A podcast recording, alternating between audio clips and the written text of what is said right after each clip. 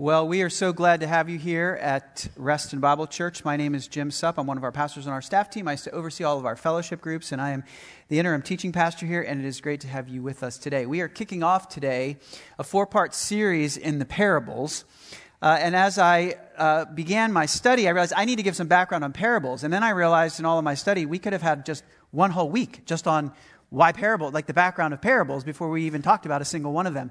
But we're going to start today with a parable where Jesus actually explains in the parable what parables are. So he taught a parable. He spoke a parable. Then the disciples said, "Well, why are you doing that? You know, what does that mean?" And then he went on to explain it. So what we're going to do today is we're going to start with the explanation, and then we're going to go to the parable, and then the explanation of the parable, and then what does that mean for us today? So we're going to start with what's a parable all about. So a parable is a short story, often rich in imagery, that illustrates a moral or spiritual truth, here's the important part, related to the kingdom. In this passage in Matthew 13, Jesus uses the phrase, the kingdom of heaven, 7 times. Is the kingdom of heaven is like, the kingdom of heaven is like. And the disciples are like, why are you doing this? Like, this was a distinct shift from what Jesus had been doing up to that point. And they asked the question in verse 10, after he kind of stated the parable, why are you doing that? So let's start in verse 10. We'll work through the explanation about why he's doing this, and we'll go back to the parable, and we'll talk our way through that as well. So verse 10. It said, "Then the disciples came and said to him, 'Why do you speak to them in parables?'" These stories that illustrate a moral point about the kingdom. Why are you doing that? And he answered to them, "To you it has been given to know the secrets of the kingdom of heaven." There it is. "But to them it has not been given. For to the one who has, more will be given, and he will have an abundance. But from the one who has not, even what he has will be taken away. This is why I speak to them in parables, because seeing they do not see, and hearing they do not hear, nor do they understand. Indeed, in their case, the prophecy of Isaiah is fulfilled that says," so Jesus is taking this as a prophecy fulfilled, "'You will indeed hear, but never understand. You will indeed see, but never perceive. For this people's heart has grown dull, and with their ears they can barely hear, and their eyes they have been closed, lest they should see with their eyes and hear with their ears and understand with their heart and turn, and I would heal them. But blessed are your eyes, for they see, and your ears, for they hear. For truly I say to you, many prophets and righteous people long to see what you see," which is the arrival of the kingdom in Jesus Christ is what he's talking about. "And they didn't see it. You're getting to see it, and to hear what you hear, and did not hear it." Father, I pray as we consider this parable, as Jesus introduces this season of his ministry, teaching primarily in parables. Father, I pray that you would help us to understand, well, why did he do this? And what does this particular parable mean today? We pray in your name. Amen. Well, it seems very odd. It almost seems mean that Jesus would say, you know, I'm doing this so that some will hear and some will, they'll hear it, but they're not going to get it. Why would Jesus do that? Why would Jesus say, you know what? To some, what I'm doing here is going to bring distance. Shouldn't we be doing everything we can to draw people near? Well, let's understand a little bit about what's going on here. The Gospel of Matthew, if you want to understand the summary of what the Gospel of Matthew is all about, is that Jesus is the king. He's the king.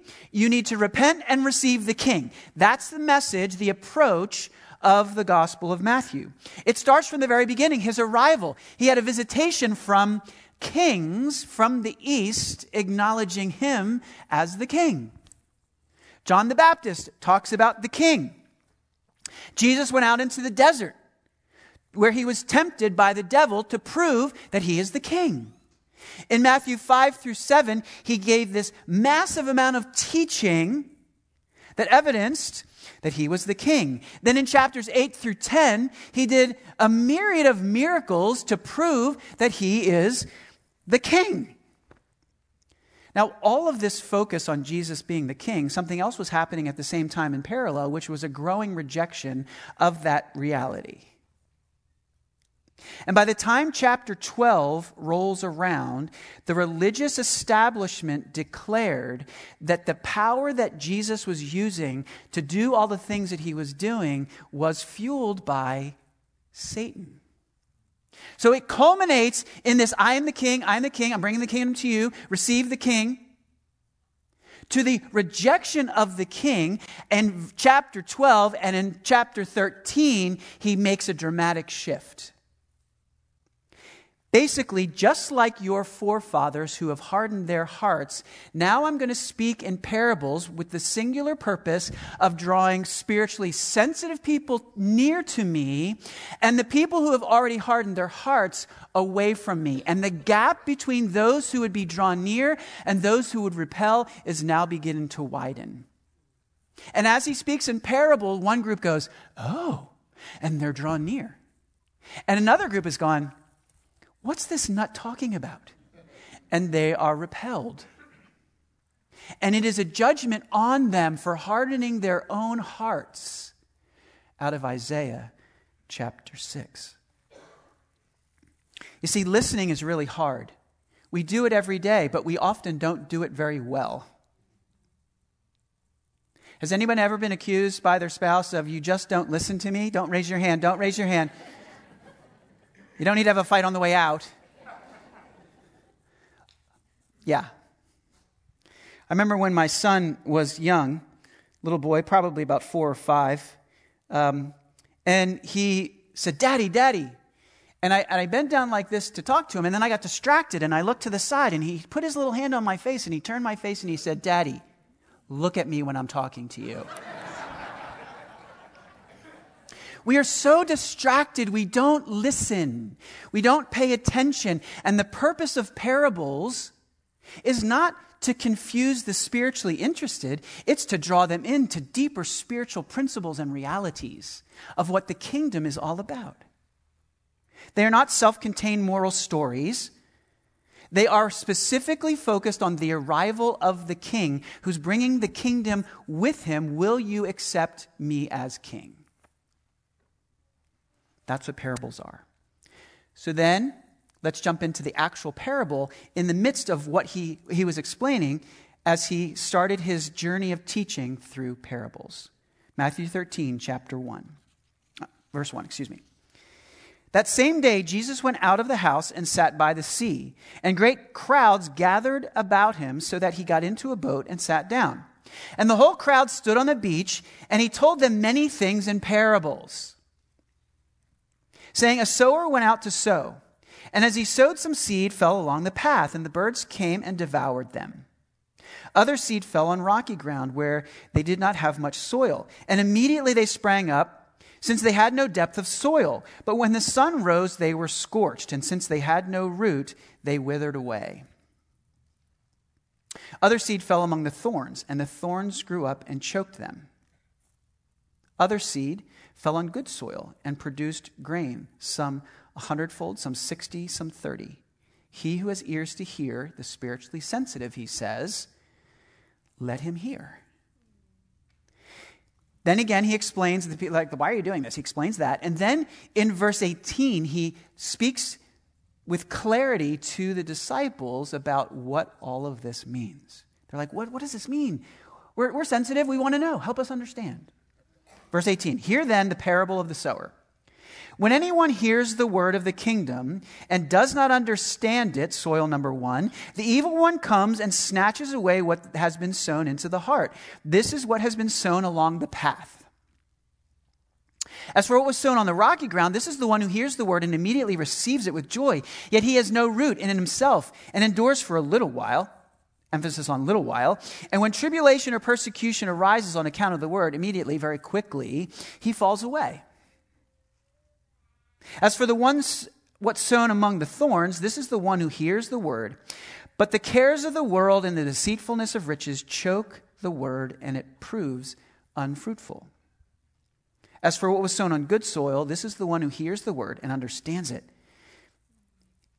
He indeed bears fruit and yields in one case 100-fold, in another 60, and in another 30. So let's unpack for a minute what all the different elements. You know, parables are metaphors, essentially, right? So things represent different things, and we need to understand what it is that those things are. So the first thing we need to understand is that the seed that is sown, that's cast out, is the word of the kingdom. It's the message that Jesus is saying, I am the king, I've come to you, accept me, repent, and we move forward together with me as your king. The soils, of course, represent four general heart conditions. The seed is sown. The seed remains the same. What happens from that point forward rests on the condition of the receptivity of the soil upon which it falls. The first soil, of course, is the hard soil. And this is clearly the one who is an unbelieving person. They don't respond to the seed and would likely say themselves that they are not a believer. They're not receiving the king. When anyone hears the word of the kingdom and does not understand it, the evil one comes and snatches it away, like the birds in the metaphor. What was sown in his heart? This is what was sown along the path. Now, in the first century, there were roads, but they were usually contained within cities. The cobblestone type of road that you think of, that was often the case. But out in the country where the agricultural areas were, the roadway was simply just hardened, packed earth. I mean, it was like a road. It was pretty solid. And along the sides of these roads, they kind of tilled the soil and planted their crops right up to the roadway. I grew up in corn country. And I remember growing up as a kid, our country roads that literally had corn right up to the side of the roadway. And as they're casting the seed, some of it goes onto this hard soil and it can't penetrate. It can't be received. The soil is way too hard for that. And it's just there. The birds come along and they eat it away. Soil number one. Now, the fourth soil, I'm going to come back to 2 and 3 in just a second. The fourth soil is the good soil. So we have the clear, unreceptive, unbelieving one. We have the clear, believing one. This is the true follower, the one who says, yes, absolutely. As for what was sown on the good soil, this is the one who hears the word and understands it. He indeed bears fruit and yields in one case 100, another 60, and another 30. This is the one who says, yes, I'm all about it. He receives it. The seed goes into the soil. A crop is produced. Now, soils 2 and 3 are harder. They're a little tougher. Soil 3 is the hardest, and we're going to get to that in just a second. Soil number 3 is the rocky soil. The soil with no root. It says, as for what was sown on the rocky ground, this is the one who hears the word and immediately receives it with joy. There's a receptivity in some measure, and yet it has no root. But it endures for a while, and when challenges, tribulations, persecutions arise, life happens quickly, immediately it falls away. Where there is no root, there can be no fruit. Right? Like a root system, a healthy root system is required in order for this crop, whatever it happens to be, to produce what it should naturally produce with healthy soil. In the present day expression of God's kingdom, and I'll explain more about that as we go along, in the body of Christ, the church, there are two types of people. There are those who truly believe, and there are those who do not believe. But the challenge is, from the human perspective, we can't always tell. God knows. God knows 100% who is a true follower of Jesus in the body of Christ and who is among us who are not true followers of Jesus. Here's the problem that we face as human beings. We want it to be black and white and clear from our perspective. And that's just not always the case. And that's what soils 2 and 3 represent. People for whom God is sure and time will tell, but for whom we struggle.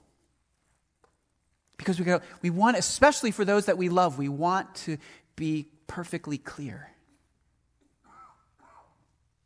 But you see, soil number two is one who appears to believe, but in short order, there's a lack of fruit because there is no root. Now, I'm going to say something that's going to be a challenge for some of you to hear, but stick with me. There is a belief that doesn't save. Like, what? What do you mean by that? There's belief that doesn't save. James says, you show me your faith without your works, and I will show you my faith by my works. What James is saying is there's a such thing as a dead faith and a living faith. And the living faith produces fruit because they have the root. But there is a kind of faith that there is an expression of faith that has no root, that doesn't produce fruit, that is a dead faith. See, believing right theology, well, it says in James also that even the demons believe and they shudder. For all their belief and picture-perfect theology, it hasn't affected them. I know atheists who could articulate the gospel better than many believers that I know for their lack of belief. Let me give you a scripture to illustrate. In Acts chapter 8, there's a fascinating story that many have struggled with over the centuries. It starts in verse 9 of Acts chapter 8. It says, "But there was a man named Simon who had previously practiced magic in the city and amazed the people of Samaria, saying that he himself was somebody great. They all paid attention to him, from the least to the greatest, saying, 'This man is the power of God that is called great.' And they paid attention to him because for a long time he had amazed them with his magic. But when they believed Philip had come to preach the gospel in Samaria. He preached the good news about the kingdom in the name of Jesus Christ. They were baptized, both men and women." Here it is.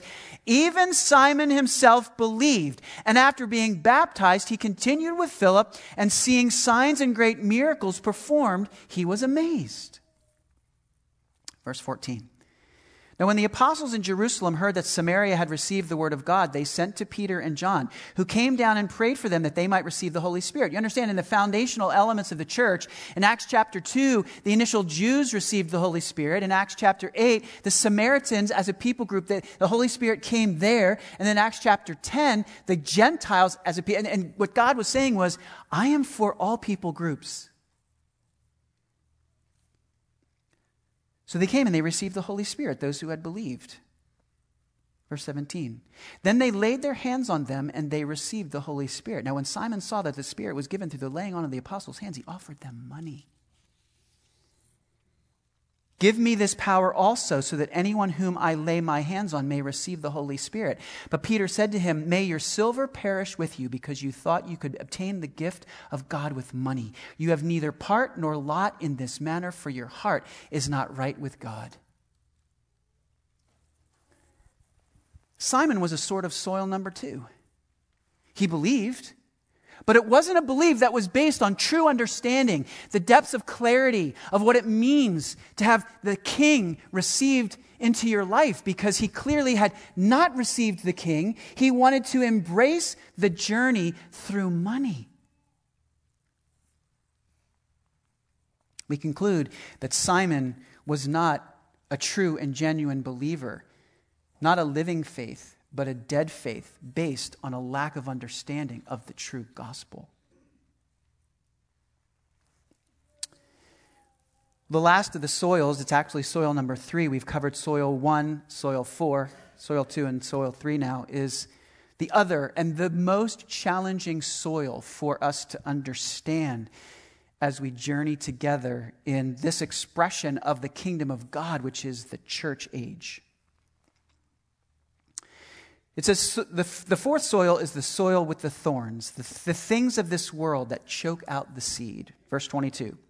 "As for what was sown among the thorns, this is the one who hears the word, but the cares of this world and the deceitfulness of riches choke the word, and it proves unfruitful." It's the toughest and it is the scariest soil of them all, because what it means is that there are those in the church, in the body of Christ, who may walk along the journey for extended periods of time having made some sort of profession, and yet the journey seems to reveal a greater allegiance with the things of this world than of with embracing Jesus as the King. First John chapter 2 says, "Do not love the world or anything in the world. If anyone loves the world, the love of the Father is not in him. For all that is in the world, the desires of the flesh, the desires of the eyes, and the pride of life, is not from the Father, but is from the world. And the world is passing away along with its desires. But whoever does the will of God abides forever." When I met Jesus 43 years ago in the late 70s, I entered into a stream of evangelicalism at that time, which would be called fundamentalism. Fundamentalism was basically an expression, a focus on a separation to such a degree that it eliminated all of these things that we don't do. We didn't drink, we didn't dance, we didn't go to movies. You can't go see Cinderella because someone watching you walk into that movie theater might think you're going to the R-rated movie and not to Cinderella, so you can't go at all. We didn't play cards. Crazy Eights was off the table because some people gamble. This is true. This was the environment. The pendulum in evangelicalism is swinging. Things are happening in culture, and they're happening rapidly, that are impacting the church, that are creating, hear me now, from my perspective, a larger population of soil threes in the church.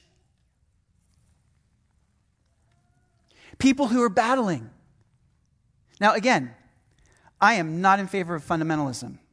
I saw a lot of destruction in the lives of people during that season. I saw a lot of kids. I went off to college, a Christian college, as a brand new believer, and I watched all of these kids who grew up in what they felt to be oppressive Christian homes freak out when they got to college. Freak out because they suddenly weren't under that anymore. 30 years later, one of those guys who was freaking out in college showed up in my church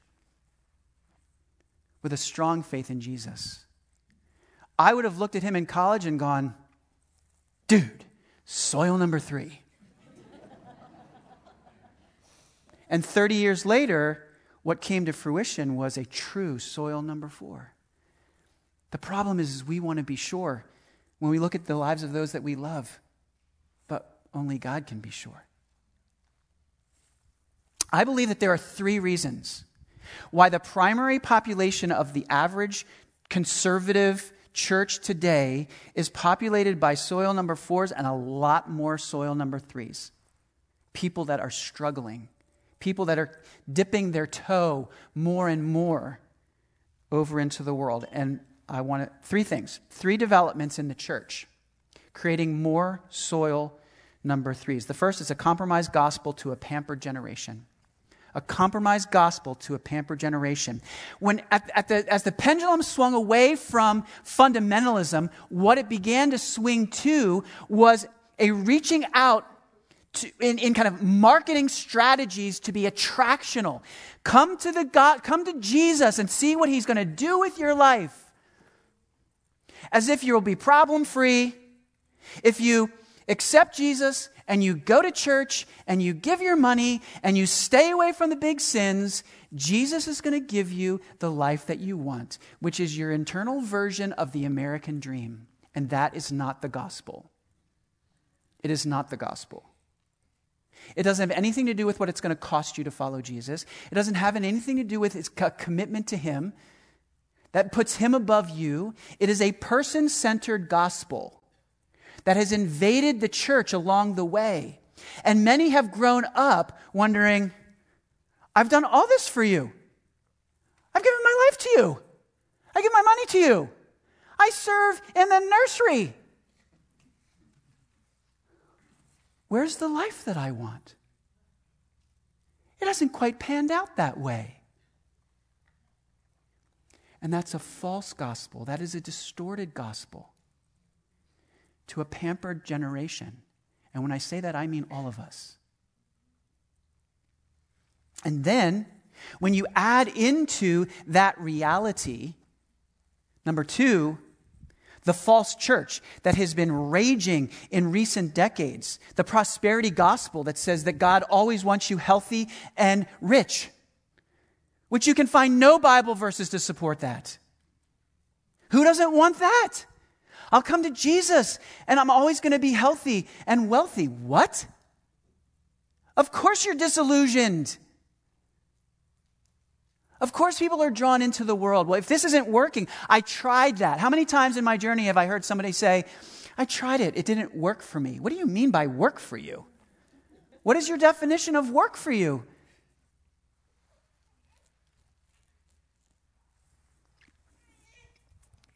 The third element in the infusion into the church that has increased the number, if you will, of soil number three is the strugglers who are battling with, did the faith that I grew up in, is it really mine? Is it really right? Is the infusion of culture. The infusion of culture, and it's because of this. It's because of this. All of us have culture coming into our brains all day, every day, with our permission. We let it. We let it. My wife had her physical, just an annual physical a couple days ago, and the doctor said to her, I recommend that you turn off all screens 4 hours before you go to bed. And she's like, do you do that? And he's like, I do. And you're like, for many of us, this is the last thing we check before we go to bed.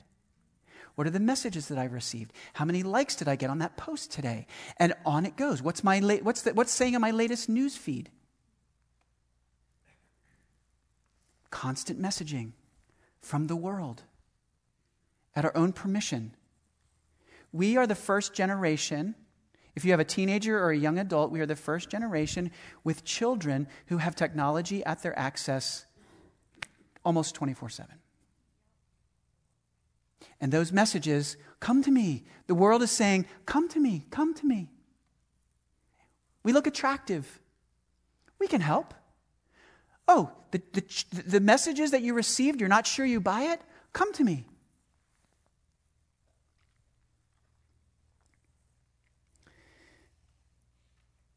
We can't have old-fashioned book burnings or record burnings, phone burnings. This is here to stay. It's how we manage what comes into our lives.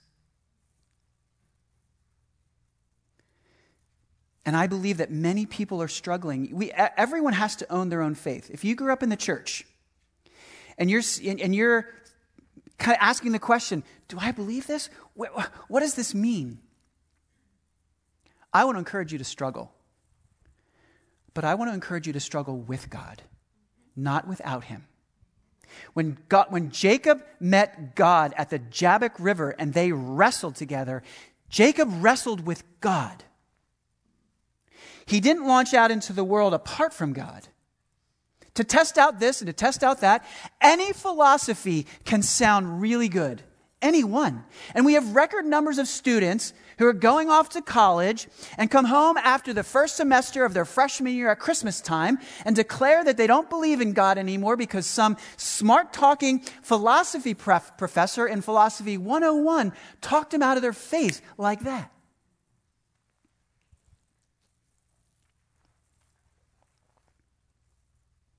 Wrestle with God, not apart from God.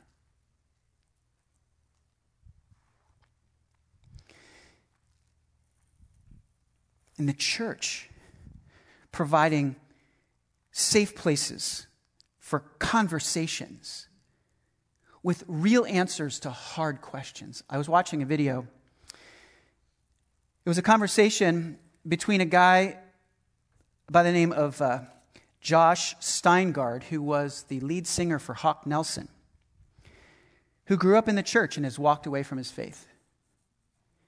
And Sean McDowell, who is the son of Josh McDowell, many of you know Josh, has been for generations, has been doing apologetics and things of the faith. And John was asking very, very real questions. He was asking age-old questions, like about the problem of evil in the world and some of these kind of things that have really good answers if you're engaging in the right places. And John was saying, you know, I went to the third world and I visited the third world and I came back just struggling. I came back upset with God for the challenges that these people were facing and the evil that was there and the pain that they were experiencing. And it caused me to question my walk with God. And this is what Sean said. It was unbelievable. It was powerful.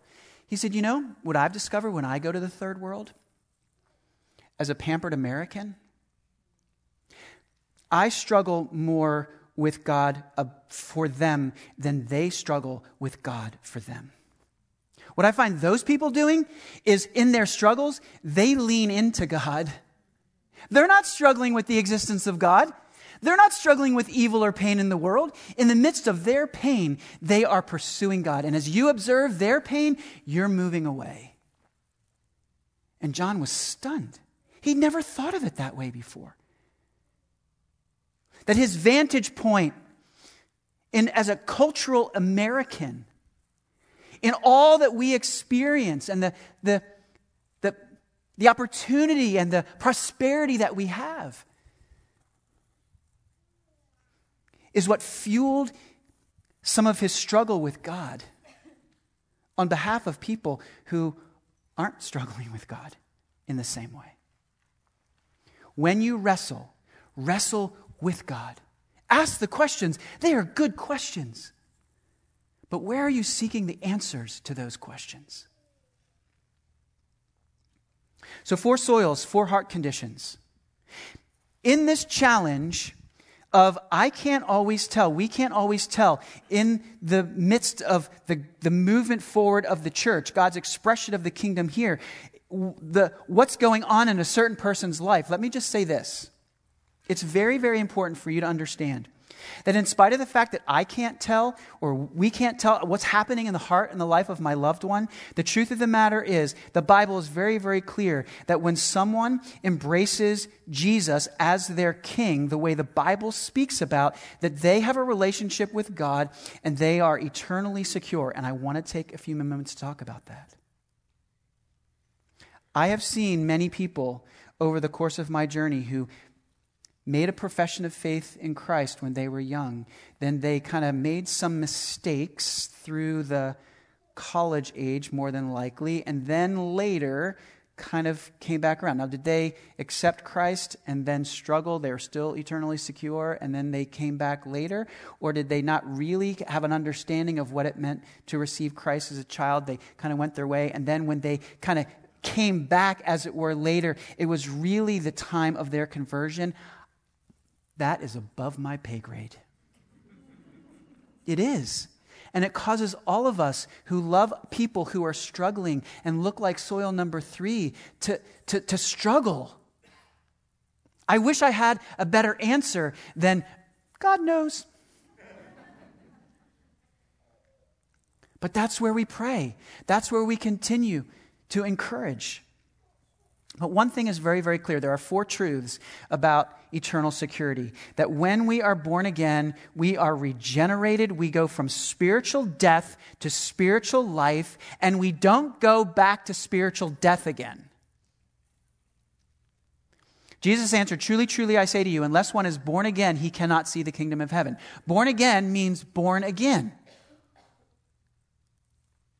Do born again people struggle and do stupid bad things? Sometimes. Can I always tell what's going on in their heart? No.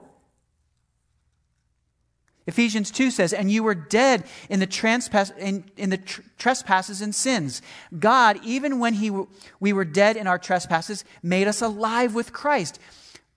By grace you have been saved." And when we become born again, when we are regenerated, we are a new creation. Therefore, if anyone is in Christ, he is a new creation. Old has passed away, the new has come. And when all of that happens, some very, very important critical things happen that would have to be undone, that would have to unhappen, that would be very, very difficult, and the Bible doesn't teach that. Such as, we are sealed by the Holy Spirit. In him you also, when you heard the word of truth, the gospel of your salvation, and believed in him, were sealed with the promised Holy Spirit, who is a guarantee of our inheritance until we acquire possession of it, to the praise of his glory. The Holy Spirit seals us until the day when our salvation comes to full fruition. If I could lose my salvation, I would have to somehow be unsealed. The Bible does not teach that. Another thing that happens, and I could mention many, this is just a few, is that we are adopted into God's family. Galatians 4, but when the fullness of time had come, God sent forth his son, born of a woman, born under the law, to redeem those who were under the law, so that we might receive adoption as sons. And because you are sons, God has sent the Spirit of his Son into our hearts, crying, Abba, Father. So you are no longer a slave, but a son. And if a son, then an heir. God doesn't kick people. He doesn't unadopt people. Does that mean people who are his children don't do stupid, sinful things sometimes that make them look like they're not his children? Yes. Can we always tell where they are? No. But to all who received him, to those who believed in his name, he gave the right to become children of God, who were born not of blood, not of the will of the flesh, nor of the will of man, but of God. Born of God. So what's our bottom line for today? The bottom line is be soil for. Be soil for. Maybe we have a few people here today, either here or online, who, as I'm speaking this, they're like, I am totally soil number one. Yeah, my heart is hard. I am like that hard-packed soil. And my response to you is, let's have a conversation. Let's have a non-judgmental conversation about where you are, why you're there, why you think your heart is hardened, and let's see where we go. Let's talk about it. Maybe here today we have a few people who are say, yep, I'm totally soil number four. I was like, yeah, this is awesome. But I'm kind of going nowhere fast in a very short period of time. I'm like, well, let's get you connected. Let's get you involved. Let's kind of, from our perspective, confirm that you are soil number four by getting you involved in a small group or in some kind of Bible study or a mentoring relationship, discipleship relationship that deepens that commitment. God already knows where you are. I don't. But let's move that forward. Some of you are here today and you're saying, I am totally soil number three.